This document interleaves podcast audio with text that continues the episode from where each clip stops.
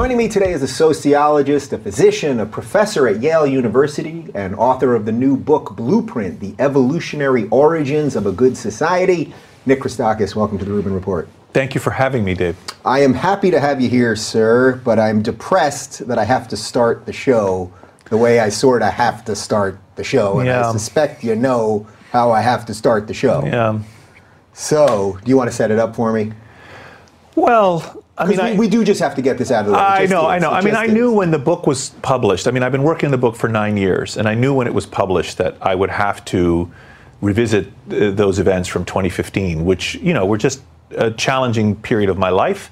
Um, thankfully, in the past, I'm really glad to have it behind me. Yeah. But I recognize that. So you tell whatever part of it you want to tell. Okay, so you are and were a professor at Yale. Yes. And this is this is in I think the fall of 2015. Yes. Fall of 2015, and your wife Erica, who's also a professor, uh, childhood development. She was an instructor, but yes. Yeah. Uh, she basically wrote a piece that said it was a defense of free speech and, and it was sort of worked around the Halloween costume idea that, you know, you should wear what you want, but you can try to be respectful of people, but, you know, we shouldn't have some sort of top down version where people, you know, administrators or professors are telling students what to wear. You offered her a bit of a defense on that. And now I'll throw to the clip. Is that fair? Fair? Okay, let's throw to the clip. You don't need to bend down. to- I'm not bending. What's Do- your name? do- do- I don't want to. I do not want to shake your Okay. hand. I do not want. I, I do not respect you. I don't hear that. I'm looking at the smirk in your face, and I, I'm disgusted. Okay. I am sick, and I'm sick watching them argue with you. After we- we've been standing outside literally for at least five to six hours between you and Holloway, between last night to now. We've been arguing with people who are not willing to be listened to for a long time, and all I see from you is arrogance and ego. I am sick looking at you. I am disgusted watching Lex argue with you. You were not listening. You were disgusting.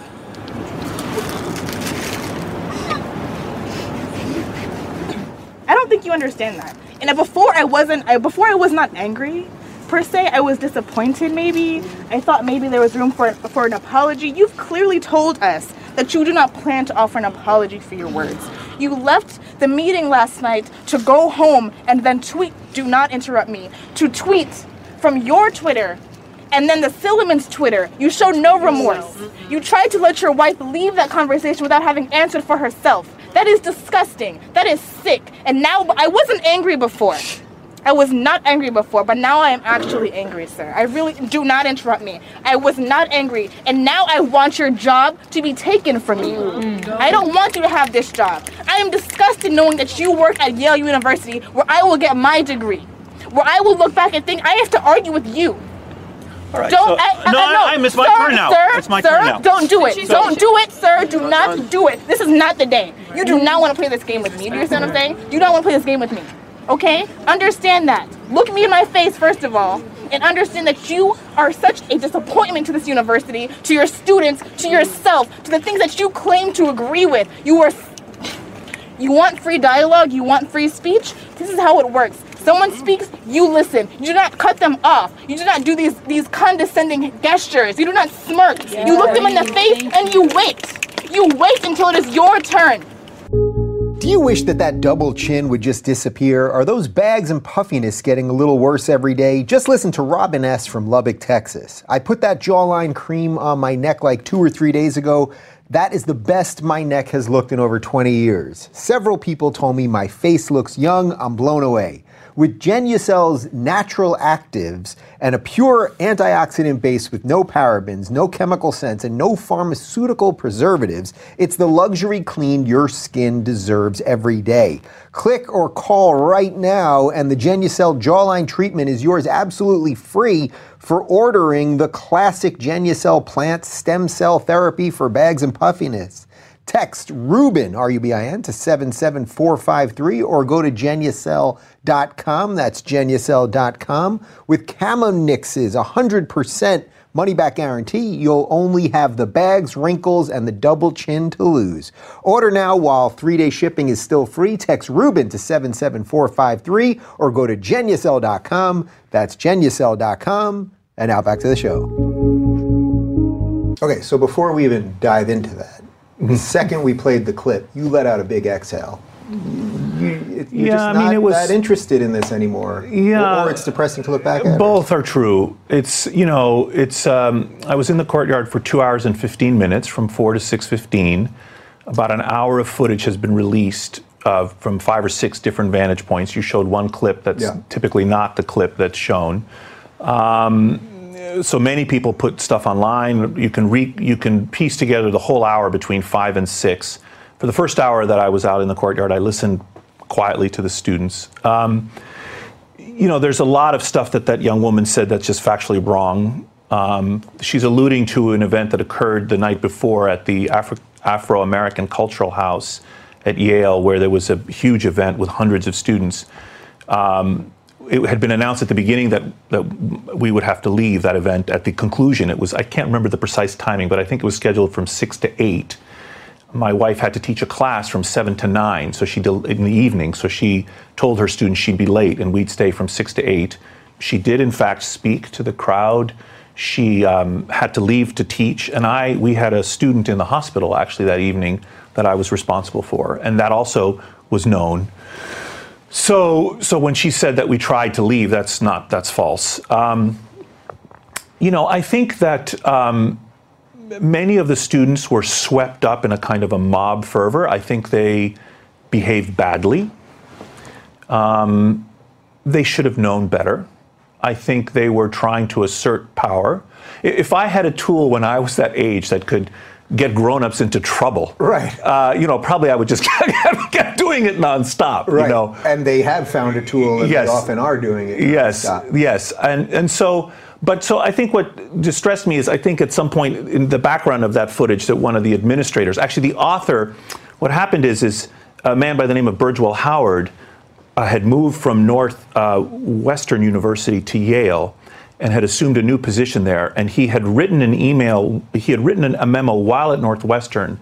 Uh, admonishing students not to wear uh, offensive costumes. And I should say for the record that many of the students that, many of the costumes that he or anyone else would find offensive, I too would find offensive. Uh, I wouldn't like these costumes. I, I'm well aware of the long history of racism in our society. I'm well aware of the ways in which uh, there's trafficking in certain cultural tropes that put down other groups. I reject. I am of.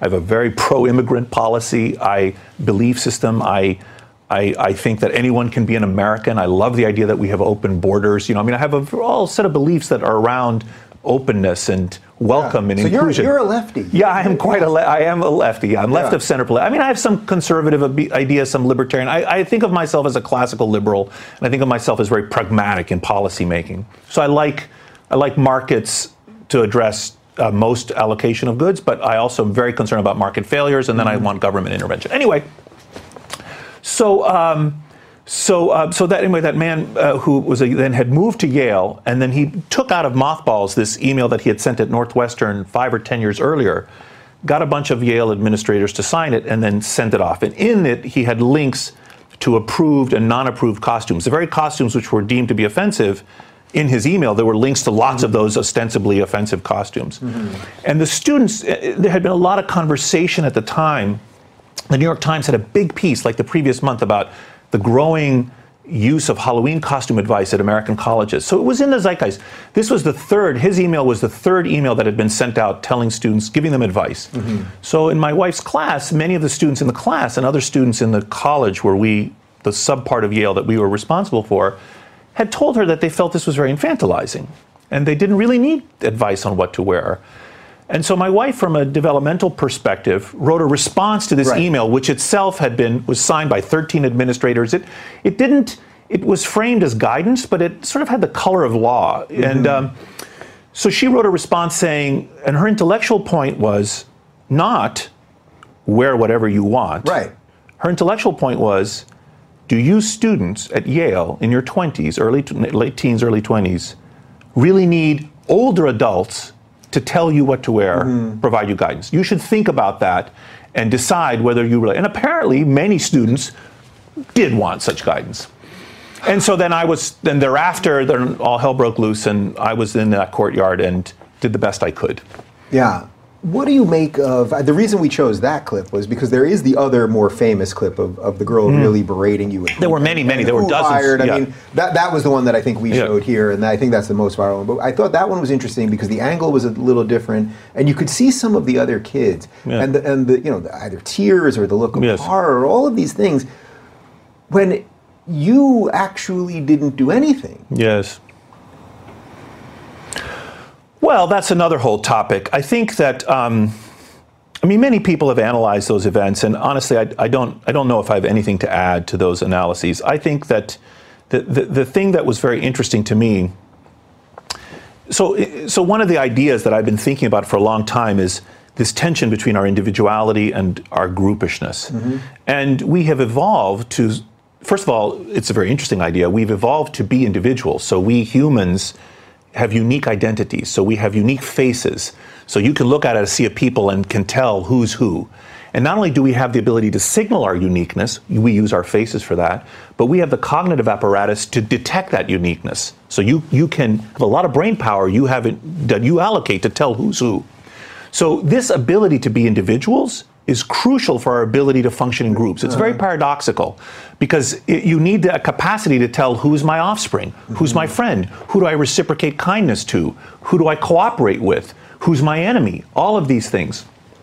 So all of these capacities of individuality are crucial to our collective expression, to our ability to live together. But equally, we um, we have this desire to surrender ourselves to the group, to do something called to de-individuate, to form a part of a collectivity, to suppress our individual desires, which also allows us to work together.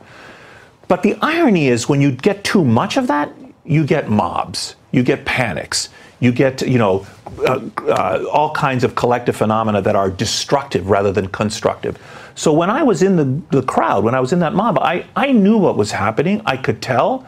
So one of the things I started doing was is I started asking people, what's your name? Mm-hmm. And I was trying to connect to them person to person, saying, you know, hi, I'm Nicholas. Who are you? Mm-hmm. So you're a person and I'm a person. You're not a part of this a mob. Mm-hmm. You're a human being and I'm a human being. And in fact, the, the one thing that happened that that is an, is an intellectual idea that's part of this book that I've been working on for 10 years, but that also I made in the heat of the moment, is in the moment I said to the students, I said that I believe in our common humanity. I believe that even though this person and this person is superficially different than me, nevertheless we can talk to each other. We, we all have life experiences. We're human beings. And, and, it, and then if you, if you don't believe that, if you don't believe we have a common humanity, which I see as a wonderful thing, Yeah, well, that's what that's what yes, the book is about. Yes, because I'm an optimist. For the love Yeah. of God, I'm an optimist. Yeah. If you don't believe in our common humanity, why are you even trying to talk to me? And the students jeered, Dave. Yeah. They jeered. It's on film. They jeered. And I honestly, I think that's one of the most depressing things that's happened that I've ever seen, actually, is that the Yale students in the 21st century would jeer at what I regard to be a fundamental, humane, wonderful claim about human beings, is that we have a common humanity. So, all right. So, I know you don't want to spend the whole time talking I about don't. this, but but I do. But I think a lot of this does segue to your book for reasons that you just laid out. So, th- those. I was mo- trying to do that. Yeah, no, very, very clever, very clever. Here's some tidbits you could. Yeah. Now watch what I'm going to do. Okay, I'm okay. to kind of get us there, and then Okay, all right, bring right. us back. Um, but that look that you're talking about, when, when you say that, like we have to Yeah. be able to share Yeah. common humanity. I, I've been there too. I mean, Yes. I face these mobs too, Yes. and what I find is there there's an actual look they have in their Yes. face where the individual that you just spoke about is gone. Yes. Um, yes. Did you think there was anything? So I guess there's really, in that case, for the people that are watching this that think that one day they're going to go against the mob, is there any other advice you would have for them on how to how to do it? Because Well, that no, doesn't think- always work. I mean, saying I, I've done that where I've said I'm standing right in front of you, I'm listening to you, the eye, yes. My name's Dave. you Yes. know, and it doesn't. It Well, I doesn't think work that um, I think that um, I I don't know. I I I don't know. You know, there's that there's that scene in Lord of the Rings where Aragorn rushes the gates. You know, um, and of Mordor, and I of course love those movies. And uh, you know, I don't know if I would. I don't think. I don't know if I would be capable of such bravery. But um, intellectually, I definitely am. That is to say, I'm not easily cowed, um, and I I have spent my life training myself to think as clearly as I can, to look at evidence, to collect evidence. I'm a scientist. I'm an empiricist. So. Um, so in the in the case of a mob, I don't think I would yield to a mob intellectually. Now, physically, you know, if they're if they're throwing bricks at you, is a different thing. Right. But I think you you Which can. often that threat is always there, even if they're not holding a weapon. The threat Yes. is right under. It's a dangerous situation. I would agree, but mass, you know, movements are always dangerous. But my point is that I think that if you if you can keep your calm, you can think clearly about what you're saying. Also, if you've thought about these ideas before in the cool of the day, so it's not the heat of the moment. So, like, I've really thought about these ideas. This is not just a sudden heat of passion. Like, I've, I've thought about this topic or this point, whatever it is. It doesn't have to be a political point. It can be a scientific point or something. And then when you're pressed, you know, you can say, you know, I'm listening to you. Here's what I think. Okay, what do you think? I think you can. I think you can. You can. I won't say you can win the battle of ideas, but you can at least fight it well. yeah. What, what was the administration's response after this whole thing? Well, I think the administration faced a difficult challenge in deciding what to do. Many people have commented on what they did or didn't do. I'm not sure I want to go into it. Um, it took them quite a while to come to to release any kind of public statement in support of us. Um, so, and you know, many members of the administration, junior members, were actually involved in. So, in the crowd that day, there Yeah. were four four administrators actually, uh, who um, you know, whose others have since identified. But um, you know, I think I don't think it was Yale at its best, and um, and I don't, and the students were not at their best, and and I was not at my best. I did my best, but you know, I think I could have done even better.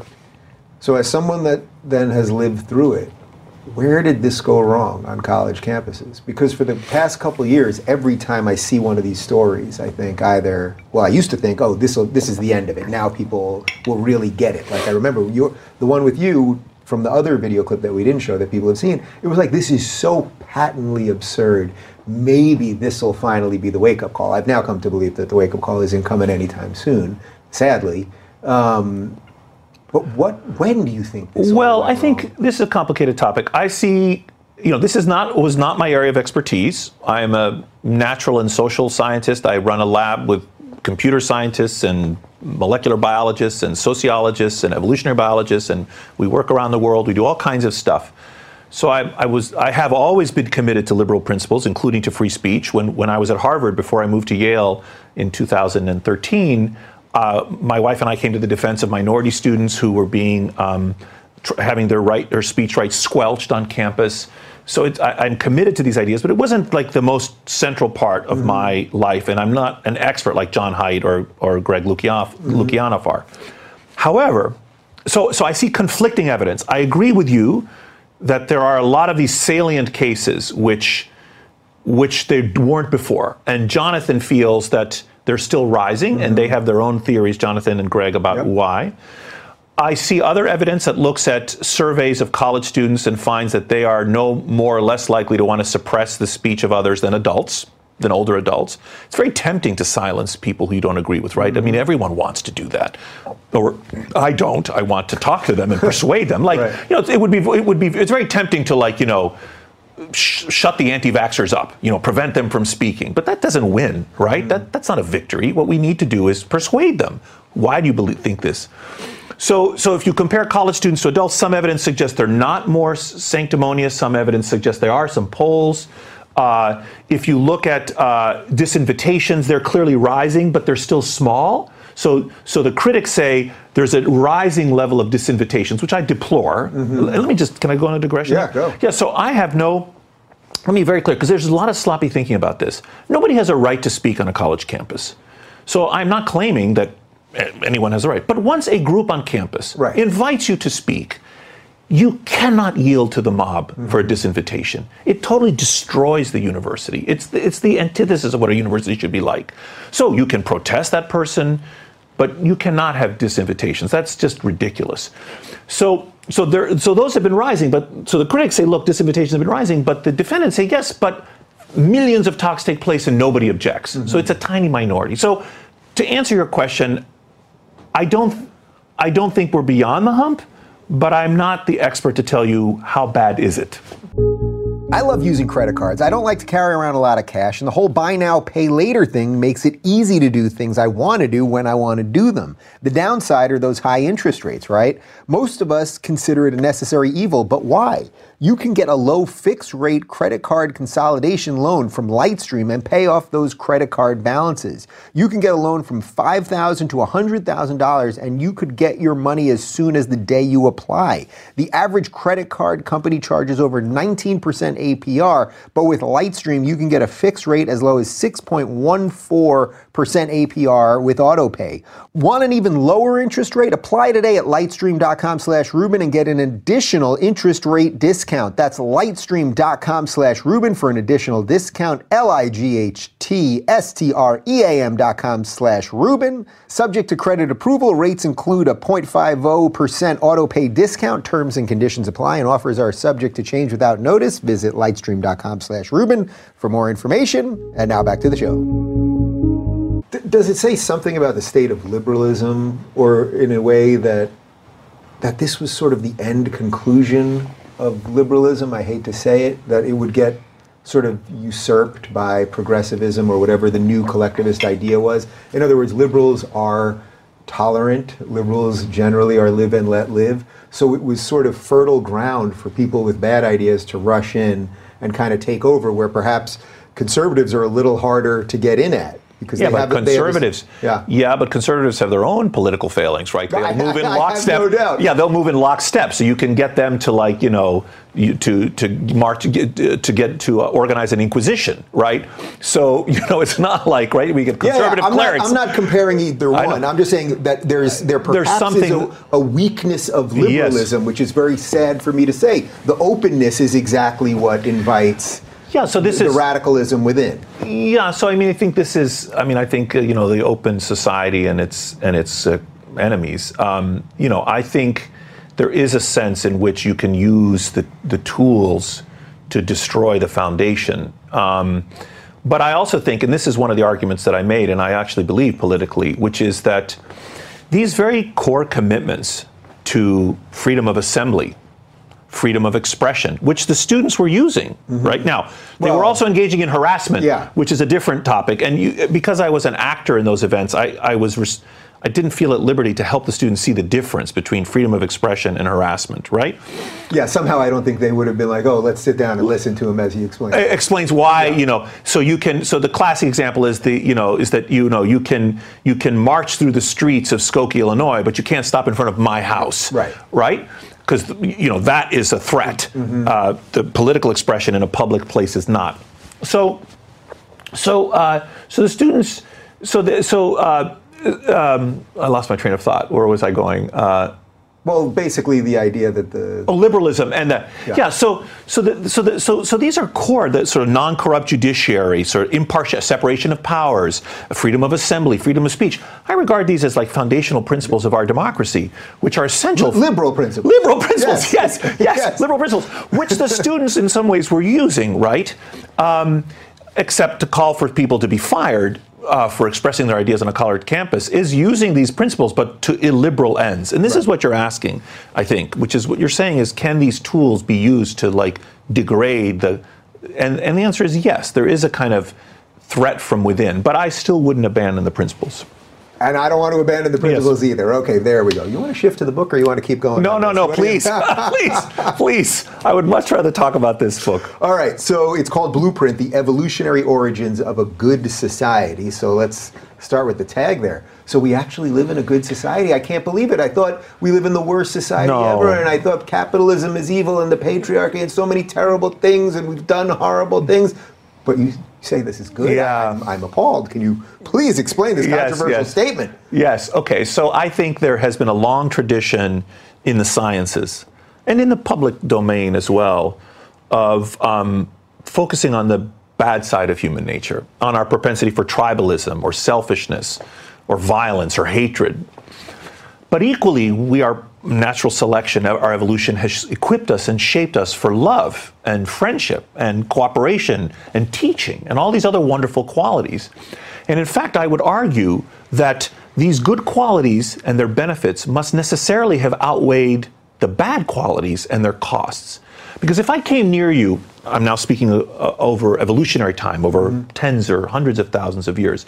If I came near you and you killed me, or filled me with lies, or otherwise injured me, I would be better off living separately. So, so the so the fact that we live socially suggests that, on balance, the benefits of a connected life must outweigh the costs. So the books, the book, what I'm trying to do is I'm trying to push back at these claims that we are that humans are inexorably evil.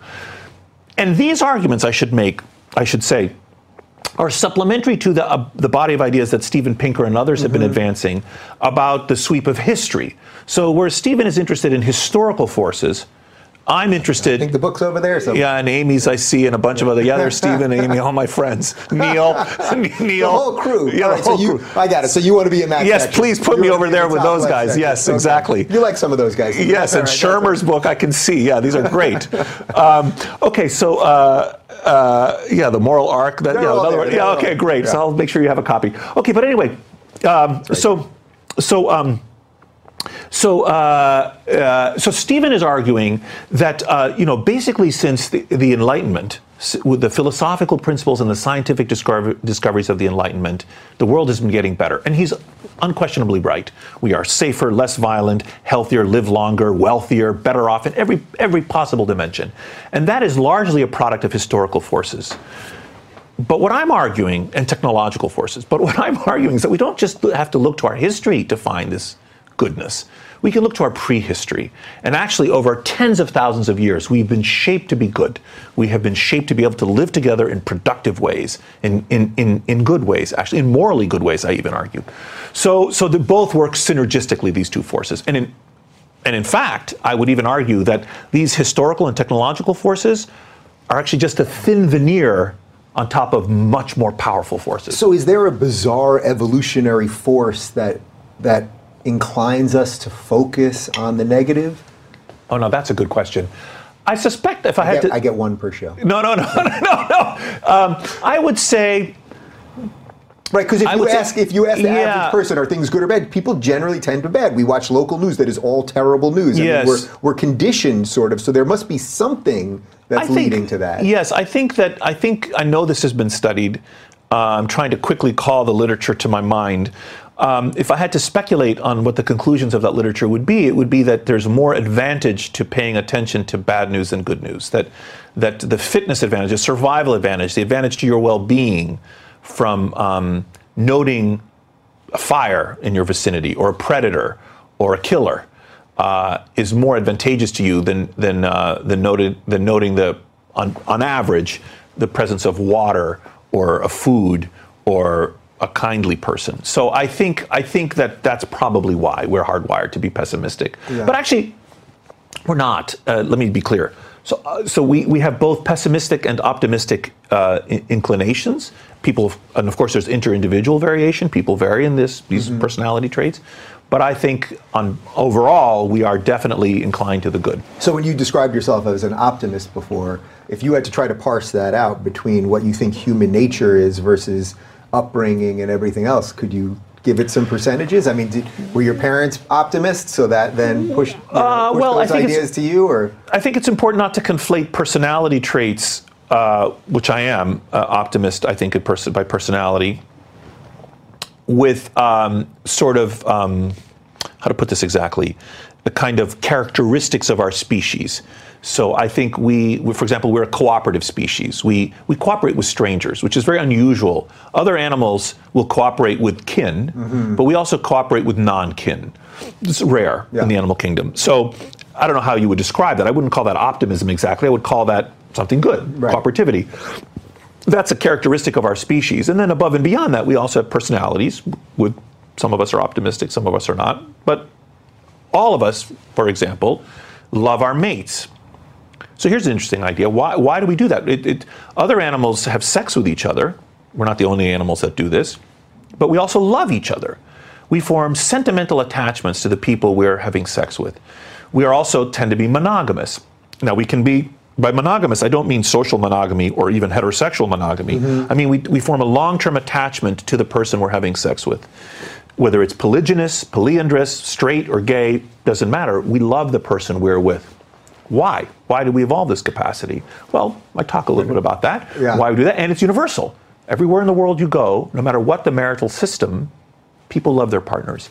Incidentally, lest we get too proud of ourselves, birds, 90% of bird species are also monogamous, but Anyway, so the point is, is that there are all these qualities we have, or we befriend each other. Why do we do that? We we don't just reproduce with each other. We form long-term, non-reproductive unions with other members of our species. Namely, we have friends. This is very rare in the animal kingdom. We do it. Certain primates do it. Whales, orcas, and dolphins do it, and elephants do it. Why? Well, there's a reason we do it, and it's a wonderful quality of our species. So, do you think societies should be organized to help these institutions? I mean, this is where I could throw out Jordan Peterson's enforced monogamy line. Yes. And, you know, people had a field day with that, and Yes. all he really was saying was that societies should kind of look at marriage as a Yeah. decent thing because it's a foundational thing that will help you build a family Yes. and help you build a full life. Do you agree that that's part of what would lead to a good society or what should be instilled in well, I, good s- society? I talk about that in the book. Uh, what I talk about is that we should be very wary of efforts to engineer society in opposition to our evolved proclivities. So, societies that try, for example, to prevent loving attachments. I talk about communes, for example. Communes have a problem because in a commune, they want you to feel loyalty to the group, to the commune. so, therefore, feeling a love for your partner is a threat. Mm-hmm. So, many communes have gone to opposite ex- extremes, both of which are attempting to solve the same problem. So, on the one hand, you have the Shakers who say no sex, no loving attachment. On the other hand, you have communes that say polyamory. Everyone loves everybody or can have sex with everyone. Both of those are attempting to sever an individualistic connection between two people, mm-hmm. which therefore you, and the same thing happens in Eastern Germany, where you, they try to sever connections with friends, right? You don't, you, who, my friends could be spying on me or ratting me out to the Stasi. Yeah. Oh, wait, it's worth sitting there for a second because it's a fascinating idea that, that it's the same force at work. Whether you say to people, "Don't have any relations," Yes. is actually the same Yes. force as have relations with, Yes. with everyone. Everybody. I mean, that's no, that's not something that the average person is thinking about. But if you're just having relations with everybody, Yes, you're actually having nothing is relations no one with- special. with nobody. That's right. So they're both both of those extreme strategies are tackling the same problem, which is the threat to the collectivity of uh, individual relationships, whether it's with your partner, your sexual partner, or as I was about to say, with your friends or others. So collectivist societies will often every, everyone call you comrade. So everyone is your friend. Same as having polyamory, right? It's like the polyamorous equivalent to everyone dresses the same. We all call each other friend. No individual identity. It's a kind of it's a kind of science fiction dystopia, mm-hmm, actually. Mm-hmm. So the argument I make is is that we should be very wary of efforts to engineer society in opposition to our interests. They're bound to fail, is my argument. Now, there are brief moments of time and certain cultures where you can apply a tremendous cultural force and suppress some of these innate tendencies. So, for example, I talk about the na. So, if you look at societies around the world, that the, the, the, the, the expression of love for your partner is seen universally, except perhaps with one exception, which is the Na people in the Himalayas, who've organized society around uh, brief sexual encounters. You're not supposed to love your partner.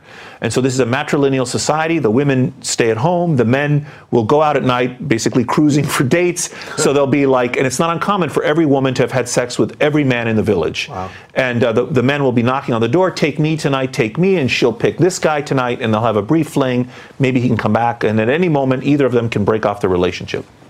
But even in this, and so there's a whole complex cultural edifice. Marco Polo describes this when he gets to China. The, the, the, the Chinese government thought it was sapping productivity, that everyone was having sex all the time, they were, they were saying, and we need to stop this. They tried to stamp it out, but it still has existed, this, this, culture, this, this cultural set of rules. But even in this society, there are people who want the forbidden fruit of having a, a committed relationship and who flee for because they want to be with each other forsaking all others. So even this society cannot fully suppress this desire for love. And i look also at friendship and show that there are some societies very few which seem to have no um, experience of this notion of friendship. But those societies are extremely rare and also have certain idiosyncrasies. So, would the simple way of saying that be that there's basically an evolutionary force that no matter how far you go to one extreme, it has to sort of push you back? Yes, or that it's extremely difficult to entirely suppress. Yeah. You can through force of arms. You know, you can slaughter populations. You can, you can, you know, you can, uh, you can um, have very elaborate. Uh, sort of autocratic governments. You you can have procedures or other highly evolved, stylized cultures that have caught into this. For example, there's a play is universal in children, and there's one society, the Baining people, who really think play is awful uh, and really try to suppress the innate tendency of children to play. So there's very little play among children in that society. But it's these societies are rare and they require very large cultural forces to suppress these innate tendencies. You know, I was thinking as we've been talking about this that there's something also sort of related to our political situation right now about this. That it seems like we're sort of going off the deep end. I I would sadly argue more on the left at the moment. Um, but I guess if I'm an optimist here, and I, I describe myself as a world weary optimist, Okay. that you're saying at some point, and, and whether Jonathan Haidt says it's two years down the road or whatever it is, that at some point the, it will eventually have to rebound, right? Yes, for sure. Because what is it if it doesn't rebound? Then then that's just No, that's I don't think Jordan Peterson would say is just chaos, right? Yeah, I think I think, but I I mean I, I can't I I think we're in for another. I think it'll be about five or ten years. Our society is going to go through a long period of of of acrimony. Um, now I have to say, I'm not you know. Um, Sort of, I don't have a Whiggish view of history, like oh, in the olden days, you know, uh, everything was great. I mean, Right. let's not forget we had we had colonialism, we had slavery, we had uh, we we had uh, anti-immigrant sentiment forever in our country. Even though vote. I mean, there's- yes, yeah. women couldn't vote exactly. Didn't have gay rights, you know. Uh, so so there's always been this uh, this incredible disconnect between our wonderful principles in our society. All men are created equal. You know, Mm-hmm. the Bill of Rights can bring tears to your eyes if you read it. Yeah, yeah. But uh, and the fact that we didn't always. But we are, I think, getting better. This is the progressive in me. You know, the society, we're getting better and better. We are expanding the franchise to more and more people. We are opening up our democracy. We are we are extending rights. We are extending liberties. Um, now, of course, libertarian will say the government doesn't grant liberties. Right, right, right. I- That- we are protecting liberties, or you know, we are trying to stay out. But You took it right out of my yes, mouth. exactly, Yeah. and I agree with that. Actually, Yeah. I don't think the liberties are for the governments to grant. But anyway, so uh, but I think our society is getting better in these regards. Um, I don't think you can you could say otherwise. So I think that we we will get there. It just going to take some time. So how do you navigate through a messy time like this? If, if you're someone that's just kind of awake to these ideas and you want to be able to express your individuality, but there is a mob or an amorphous machine that is silencing things, or as you just said before, that you don't want a society that's going to push down things that were sort of always accepted for a long time. I'm slightly paraphrasing, but so right now it's like if you call a man a man, they'll tell you you're a transphobe. Or these, Yeah. these basic things that seem now we hear about them constantly as if as if this is just the most important thing happening. No, I think there are other. This is the other thing. I think that I think there are certain segments of Twitter and certain segments of our society that have made these particular topics and others uh, very central. And everyone, you know, there are people who want to who are concerned about climate change. There are people who, as I am, there are people who are concerned about the private prison industry, as I am. These are two hot topics at Harvard right now. So there was a heckler situation where the president of Harvard was was not allowed to speak about. He was at an educational conference, and these groups that were opposed to private ownership of prisons, which I am, and uh, concerned about climate change, which I also am, they shut the president down, which is ridiculous. You know, And why did they shut him down? because they thought he wasn't uh, taking uh, paying enough attention to their concerns. So you, you have this kind of rule by minorities, right, where a, a vocal minority can hijack the conversation about whatever particular topic they have. So everyone's entitled to have their topics of interest, but that doesn't mean you have to go along with it, Mm-hmm. Right. right? You can have your own ideas about the topic. Uh, or you can switch conversation. Like, I'm not interested in talking about trans rights today. Today, I'd like to talk about uh, how motor vehicle accidents are the, one of the leading killers, or the opioid crisis is another important dilemma, or the guns. You know, we, we, we, have, we have more people are killed by guns in our society per capita than any society in the world almost. It's craziness. So, um, so all of these are different people have different. Anyway, the point I'm making is that Yeah. if you wish to engage in a conversation with someone about a topic they feel strongly about, I think it's incumbent on you to listen to their arguments, think, and then respond. So do you think there's an evolutionary reason that people either basically become sort of government people or freedom people? So the way you were laying out that argument a second ago, it's like you were telling me you're progressive uh, sort of Right. cred, which I have to do all the time. yeah. But then you basically said, yeah, but all these things can be accomplished by libertarianism if you don't believe that it's the government to, job to give these things. So that basically it sort of shows why the, the progressives are the ones screaming on campus all the time and in, and in larger society because they think the system can be perfected to get it however they want No, it. Where the libertarians, I think, just say, I'm very wary of government system- power, right. Yeah, I don't think the system can be perfect, so let's just keep it out of our lives. I mean, Right. I think you know which which idea I'm more sympathetic to.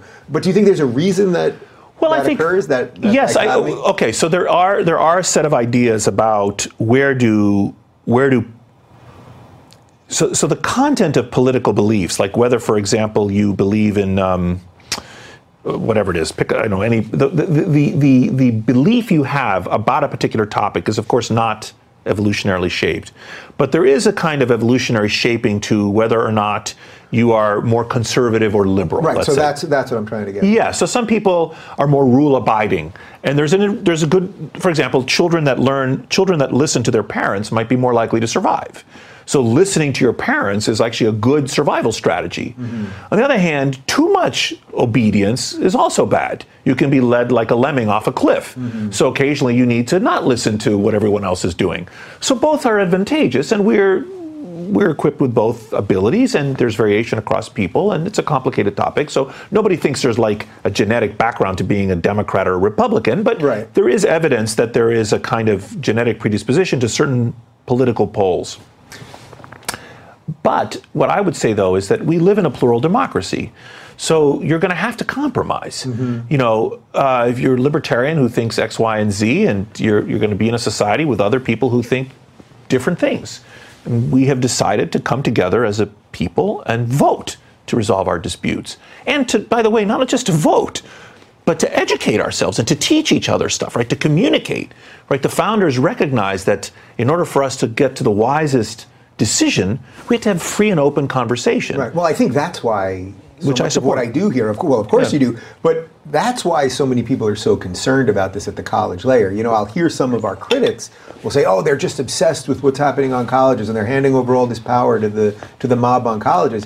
But then, but then every day we see it then leak out, and also these people will be the leaders of tomorrow. That's why I don't think it's. I don't think it's overestimating it, even if it is a small minority, which we agree. The amount of power they can extend They definitely- seems to be way disproportionate to the numbers.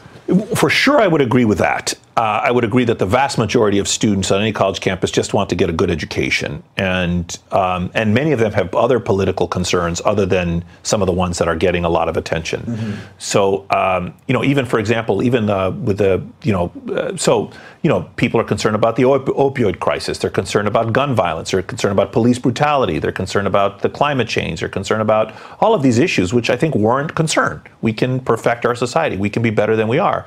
And I generally we can perfect it? I, I agree I we can do. be better than we are, but you think we can perfect it? no, I don't think we can have a perfect society, but I think we can make it better than it is. So by perfect, I mean improve. Okay. Um, so I think we can make our society better and better. I don't think we're done yet. I think there's still deficits in our, our for example, our spending is crazy. I mean, I think we can do better fiscal fiscally. Yeah. Um, you know, I think we, we have we have a carceral state. We, we have I think I think this number is right that on a per capita basis we have as many people in prisons as Stalinist Russia. Hmm. I mean, it's insane. You know, we, we have millions of Americans are in prison, and it's way out of proportion to other countries. Um, you know, there are lots of things about our society. We have very high, we have century-long heights of income inequality in our society. There's a big debate about whether that is an unavoidable side effect of growth. You know, everyone is better off, so what do we care if the income is unequally distributed? But I think I, I tend to be agree with the critics that are concerned that this level of inequality is not sustainable to have a commonweal, to like have a, a sense that everyone is a part of the society. We've had no income growth in the middle. Uh, like the median American has seen in a generation has seen no growth in wages. Right. So the bottom actually has raised, and we've watched the top go bananas, but the middle basically. No, the bottom hasn't even gone up that much either. Well, let me, let me put it this way. They have absolutely gone up in living standards. Right. Right. So, like a poor American today is vastly better off than a poor American a generation ago. But in terms of wage growth, there's been very little growth. My understanding of the statistics. And most of the accumulation in wealth in the last generation has gone to the top, top 1%, top 0.1%. Anyway, there's a debate about why that happened, a technological advance, Do we have the same thing during the Industrial Revolution? These are important, deep ideas which, as a society, we should be debating mm-hmm. and be discussing. What's the best for our society? Anyway, there, these are all much more important topics, in my view, and have much more bearing on the well being mm-hmm. of our society than a lot of the other crap that gets so much attention. So what's the evolutionary reason for that? I mean, your previous book was Well- about was about social media, right, and, and our Well, yeah. connectivity. So there's got to be some link there. I mean, and it Well, sort I of gets back to what I was saying I earlier I- about depressing local news. I don't know. I mean, I'm trying to talk about things that I think are important. Um, you know, I, I, um, I'm doing my part as best I can.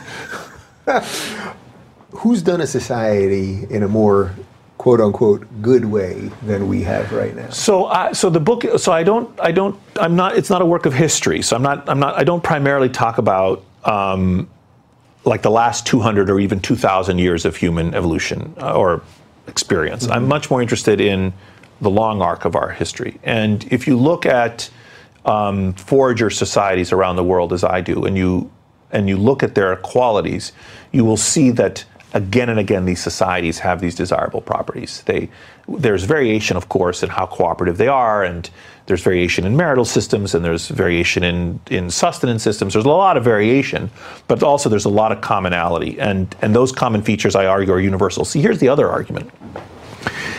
So, so the argument is that uh, there are these universal qualities that are shared across all societies. They are shaped by our evolution. They're not just a product of historical forces. Can you just list out a couple of them again? Just yeah. So we so love. from So love, uh, friendship, uh, cooperation. We're cooperative species. You'll be kind to a stranger, and the first to you know. Uh, uh, teaching, the fact that we teach each other stuff, which actually is the ultimate source of all our wealth and well-being. Mm-hmm. The fact that we can accumulate knowledge and distribute it across time and place. So I can tell people far away something.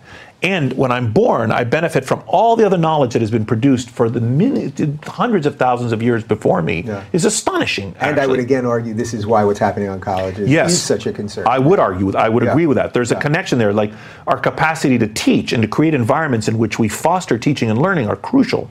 Anyway, also mild hierarchy. We are a species that we cannot survive with no hierarchy. Mm-hmm. We need some leaders, and I discussed that.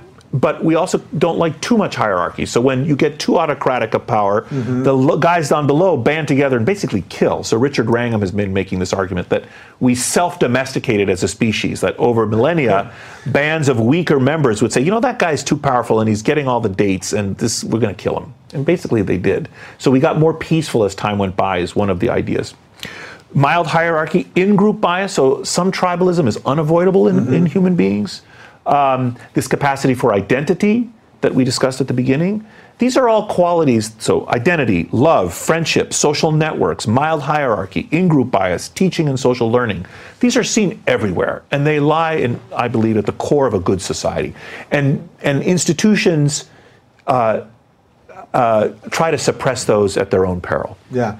How can you be sort of have a healthy dose of in-group preference without starting to fall into the trap of identity politics? So, for Yeah. example, you're Greek. I assume Yes. you grew up in a, in a Greek family. I did. I love Greek food. Yes. My best child friend Yes. growing up is. Greek. We're still great friends.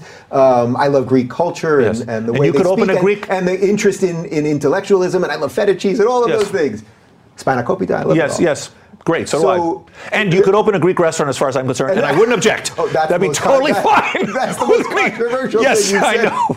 Yes, Yeah, that, that poor that poor girl. It's It- it- insane. yeah, It's opening up a Chinese restaurant yes. without being Chinese, and now Yes. they're coming out. Not just that. There was the there's the person in, in, in Oregon that had a, Oh, a Mexican restaurant. Yes, Yeah. there's so many examples. This is stu- it's unbelievable. So how can you say love a culture? I just told you all the reasons I love Yes, your culture, but let's pretend. Yes. Let's, let's say it's roughly the same for you about your own culture. How can you embrace all of those things without falling into the trap of identity politics? Because I think that's yeah. So I uh, think where a lot of people are at these days. Okay, so I, I have a couple of ideas in response to that. The first thing I would say is is that that this is one of the both the most. It's still not totally clear how we evolved to have this capacity. It's felt that this in-group bias, this uh, this tribalism that we have, was crucial to our ability to cooperate. That the ability to draw a distinction between us and them, that the challenge. The problem that, that this ability that we evolved, so so there's whether we cooperate with each other, and whether we are xenophobic or tribalistic or draw distinctions between us and them. Mm-hmm. And this property, this tribalism property, is a property that reduces the scale of interactions. So instead of you having to cooperate with everybody, you only cooperate with your guys. Mm-hmm. And this is innate in human beings, and it is felt that this ability to draw distinction between us and them was crucial in the emergence of the very ability to cooperate with other people. Okay? So they're tied, they're mm-hmm. connected to each other. What's depressing is is it necessary to hate the other group? Why can't you just love your own group, mm-hmm. right? So why could you be indifferent to the other group or even admire it and say that's them? They're not us. We like them or we're indifferent to them. Yeah, right. Why do we have to kill them, right? Like, why, you know, where does the killing part come from? Right. And this is complicated. We don't exactly know, like, where the hostility comes and whether, but we tend to see this hostility. So, for example, there are famous experiments that have been done with little toddlers. You can randomly assign toddlers to different t shirts.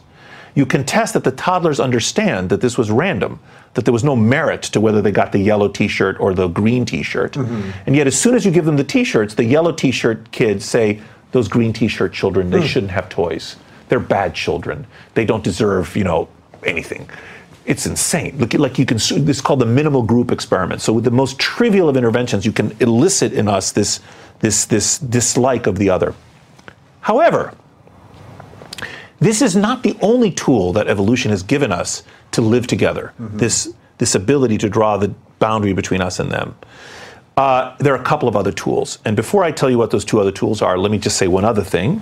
So, w- if you think of our society as here's our whole society, and here's our groups in the middle, and here are individuals at the bottom, if you're struggling with the problem of tribalism, there are basically two ways you can go. You can go up a level and broaden the boundary. And you can say, for example, we are all Americans, right? You can say, because we all have the capacity to draw the boundary, we are evolved to have that capacity.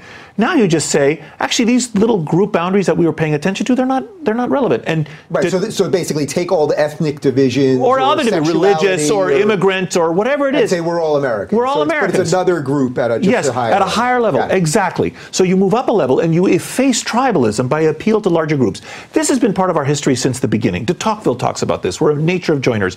You know, an- anyone can be an American. That, that itself is part of the American project. It's astonishing.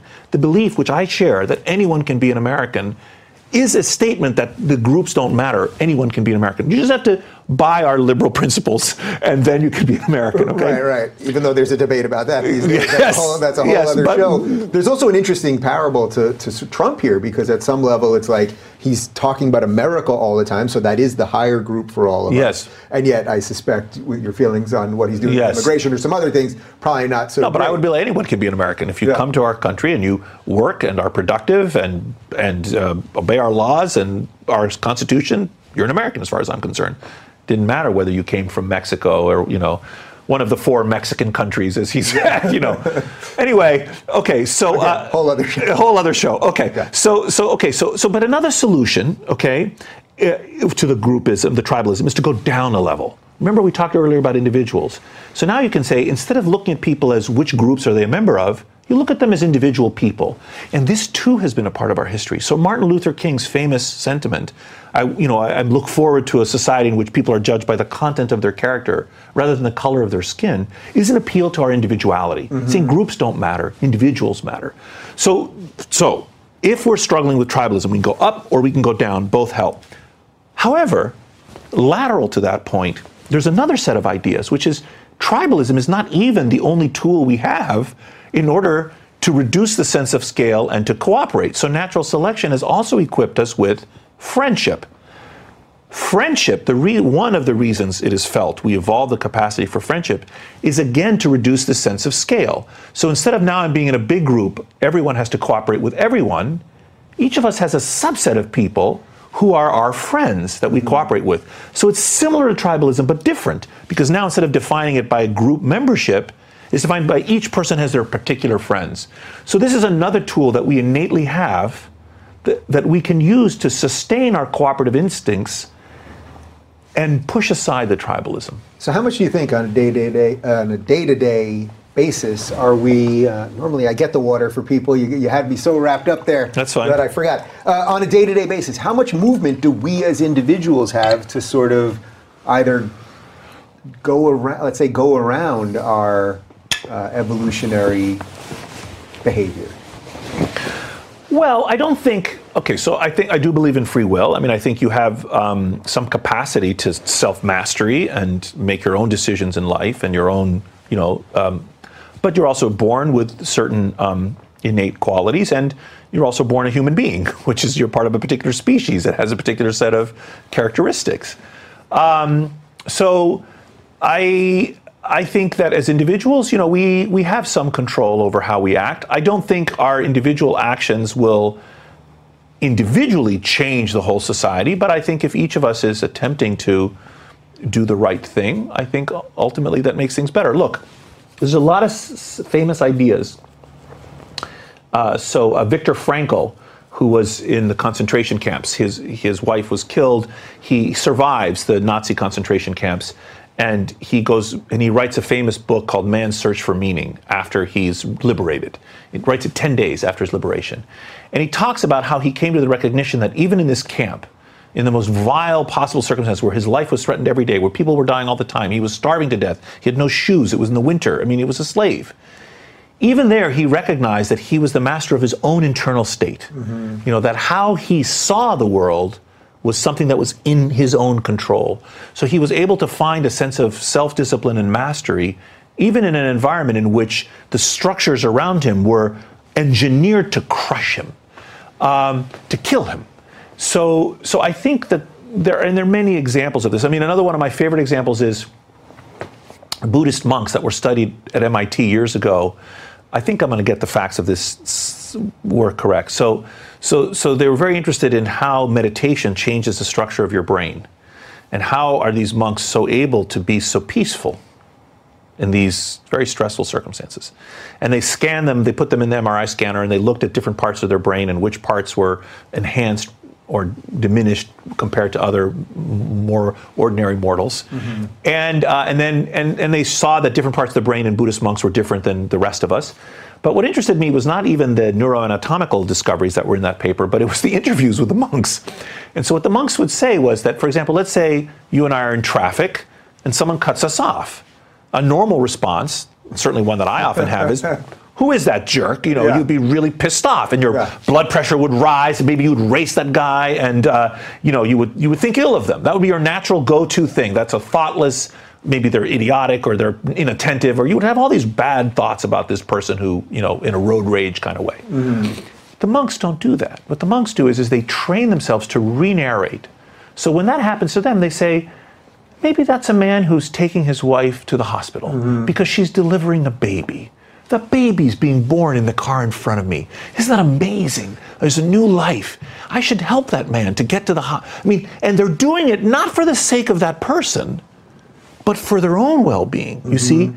so so I think it's possible to to to to, to even though it's difficult, it is very difficult to exercise some internal self-control. I think you're mostly saying that there are no monks on Twitter. Yes, very few. The Dalai Lama, I think, is on Twitter. I think I follow Oh, he him. is on I Twitter. think he is on. I think I have to check. Yeah. he's on Facebook. I'm pretty sure. What else do you think sort of the average person that's watching this can do to help order a, a good society? Because I think people, you know, everything's become so political these Yes. days that I think people think that's the only solution to sort of help make a better I think granting charity to your enemies, I think, is important. I think listening to them, cultivating listening. You know, um, I mean, that's pretty big of you to say after everything that you've well, I was listening in the clip you shot. I was listening. I thought that was so ridiculous. Thing. The young woman who said I'm not listening to her, I was really listening. Yeah. I mean, I was listening. Then and before and after. Um, I don't agree with what she was saying, but I heard what she was So- saying. so I you- could summarize what she was saying, but even But, but what do you do in that case then? It just sort of, Yeah. we don't have to bring it back to that Yeah, yeah. specific instance, but in general, because I think a lot of people are going through this. You're being berated by somebody. They're saying all the worst things about you. They're Yes. impugning your motives. Yes, yes. They're attacking you as a person. All of those things. Now you can listen, you can Yes. absorb. You can ignore. you can ignore all which is also things. good. Ruth Bader Ginsburg says uh, survival in life is ignoring a lot of the stupidities, which I also think is good. So I think that's the answer to the And what was it? Ignore. And also, who was that famous actress that found this guy in Texas that had said horrible things to her and then, or him? I can't remember. It was an actor or an actress, and I think it was an actress, and made it her business to find out about this guy's life. And he had lost his health insurance, and he, and then she intervened and raised money for his health care. And, and and he felt seen and Yeah. heard. Wow, I can't. I, I don't know which one this it's is. an incredible story, Yeah, huh. and um, and I think that a lot of times people, and I think anonymity is a real it can it contributes to bad behavior online. So I think, sort of as Jordan Peterson says, you know, man up, as it were, woman up, and have the strength of your convictions. This is what I think. This is what I'm going to say. But is there a problem there? I mean, Jordan and I have done this many Yeah. times, where then, depending on how that hierarchical structure is operated, if you are saying something that's unpolitically Yes. correct, Well, I mean, you have to have the strength of, or revise your opinions, or stick to them, or make good arguments, but or listen. wanna, but you know, you, let's Or say- don't engage. Let's say you're a Trump supporter and you just don't want to lose your job because you think if you say that, Yes, you know, well, just I'm something against, as simple as that. I'm against people losing their jobs for their opinions. Yeah. So, uh, so you know, so I think that I think there's a thing where I think a, a little bit of bravery, a little bit of civil discourse, a little bit of commitment to granting charity to our opponents, um, a little bit of like, for example, when I would have an argument with people who are opposed to vaccination, I, I think there is no merit to their ideas. I understand their fears. I understand that there have been either some actual cases of vaccine induced neurological conditions, one in 100,000, one in 500,000 cases, which is awful. And I understand that there are a lot of coincidences where people think that there's a relationship, but no, it's just that you have, you know, you have a lot of vaccines are being administered, there are a lot of illnesses occurring, there's going to be an overlap in those two sets. But and I also know the data on how that's very how vaccination is like a 20, 20th and 20 it's actually more like even a 19th century triumph. I mean, you know, we've we've mastered these diseases, we humans. It's astonishing what we've done through our capacity to teach and learn and engage in science and so forth. But I would engage that person. I would try. I would talk to them. I would say, you know, let me talk to you about your beliefs, and because I think that that's the only way to get them to revise their beliefs. I think telling them they're fools doesn't doesn't help. yeah. Um, you're so a I- true liberal. I am a liberal. Yes, I am. I am. I am a liberal. Yeah, but do you think one side is, is a little it's a little bit easier to do that right now, and does that flip over time? So, for example, right now I find it much easier Yes. to go to conser. I get invited by Yes. conservative groups. Uh, libertarians is no problem, but Yes. let's say conservatives that I have disagreements on on abortion and Yes. sometimes gay Yes. marriage and legalizing Yes. marijuana and the death Yes. penalty, and we could do the list. I think, I always so wait, do. hold on. So I'm for legalization of marijuana. Yeah, You're- sorry, what is your position on death penalty? I'm against the death penalty. Me too. What were the other? I would agree with Uh, that. Gay marriage, yes. Yeah, uh, legalizing weed. Yes. Um, so I, but Yes, yeah, so- but I hate to tell you, I'm guessing that you only would get invited by conservative groups too, basically to colleges. right? Well, I don't know. Um, I don't know. I don't get that many. I mean, usually my invitations are scientific. Like I'm a Right. scientist. Like I give talks about my science. So I, I, I have not historically been very politically. But right. So, but what I'm getting at really is that at the moment it seems very obvious to me. Like I don't know that I could be clearer on anything. That Yes. on the center right there is Yes. there is a, an ability and a de- actually a desire to discuss ideas, agree to disagree, and that just uh, isn't happening. Right, well, I would right think- now, and I would su- suspect or argue, and I'm sure you can give me examples where that. Yes, I mean time. during McCarthyism, Yeah, for example, right. I think you know it was very difficult to be a communist for sure, and even you know left wing Right, right. In the fifties. right. So they weren't inviting communists. Yes, to that's right. Talk to them. That's right. And uh, so I think um, I honestly don't know the answer to that question. I think there are subgroups on campus which are still committed to debate. Like you get the political unions; these guys love to argue. These young people. Um, I think there are other vocal minorities on campus that don't want to hear opinions that they don't agree with, and they think that even the hearing of it, there's this there's this very sloppy conflation of speech with violence, which I think is ridiculous. Which seems to really be ramping up. lately, Yes, I would agree with that. And you also see it, for instance, in Pakistan. They will they will kill apostates. Mm-hmm. Well, that's answering speech with violence. If you actually think that someone believing in a different God and expressing that belief is violence, then then the country justifies killing that person. Or in Brunei recently, they had the same kind of um, situation. I think this this is I, I, I- I strongly reject that belief. There's there's a we, we have different words and there's a totally different meaning between speech and violence. So, uh, so I don't know how we got onto that topic, but uh, oh, so so I think that I think there are my groups of people on campus who do conflate speech and violence. I think that's a problem.